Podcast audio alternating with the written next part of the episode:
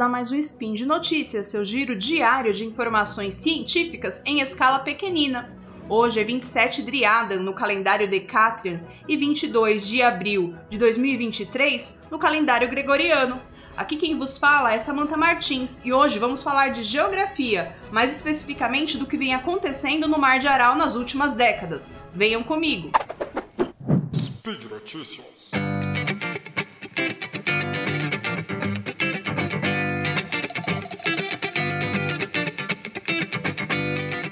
De Aral está localizado entre o Uzbequistão e o Cazaquistão, duas antigas repúblicas soviéticas. Ele vem sendo notícia nos últimos anos e talvez você já tenha visto algumas imagens de embarcações encalhadas na areia, bem distantes do nível da água, quando a gente lê ou pesquisa sobre o Mar de Aral. Esse mar é, na verdade, um grande lago que faz parte de uma bacia hidrográfica endorreica. Isso significa que todas as águas dessa bacia as águas dos rios, da chuva e do escoamento superficial vão parar nessa depressão, que na verdade é um grande lago.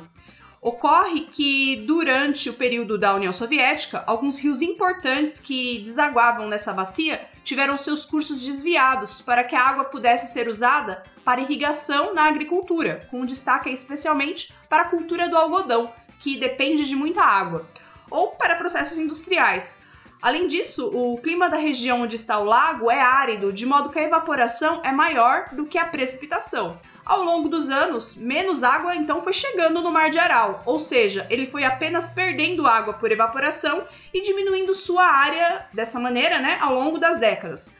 Imagens divulgadas pela NASA, obtidas através do satélite Aqua nas últimas duas décadas e também através de satélites lançados anteriormente, mostram o lago secando rapidamente, Hoje, o lago corresponde a menos de 10% de sua área original. Especialistas e a imprensa já falam no Mar de Aral no passado, ou seja, ele foi um mar, um importante mar cujas águas ricas em peixes eram responsáveis por uma indústria pesqueira local.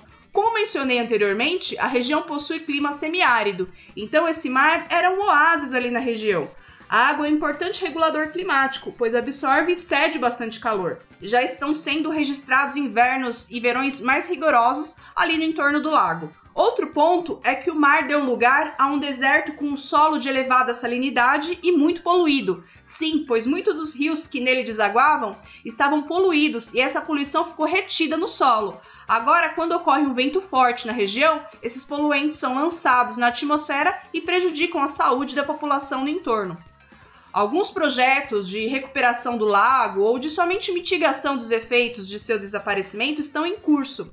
Algumas áreas estão plantando um arbusto resistente às condições de seca extrema, para que ele possa segurar um pouco mais o solo e evitar que as partículas de poeira contaminada atinjam a população.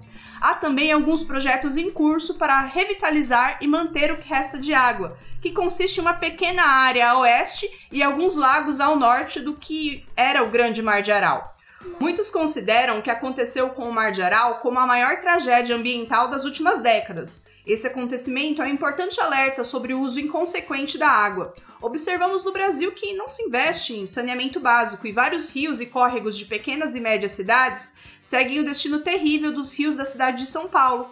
Nesse curso, vamos continuar matando rios, lagos e até bacias hidrográficas inteiras, a exemplo do que tem aconteceu lá no Rio Doce. Por hoje é só. Se você gosta de nosso trabalho informativo e de nossos podcasts, Compartilhe nosso trabalho em suas redes sociais e, se for possível, apoie financeiramente. Saiba mais em deviante.com.br e até a próxima!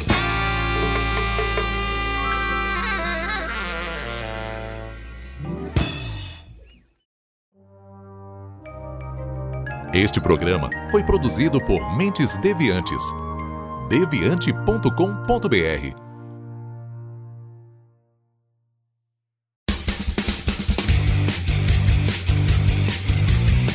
Cortes, edição de podcast.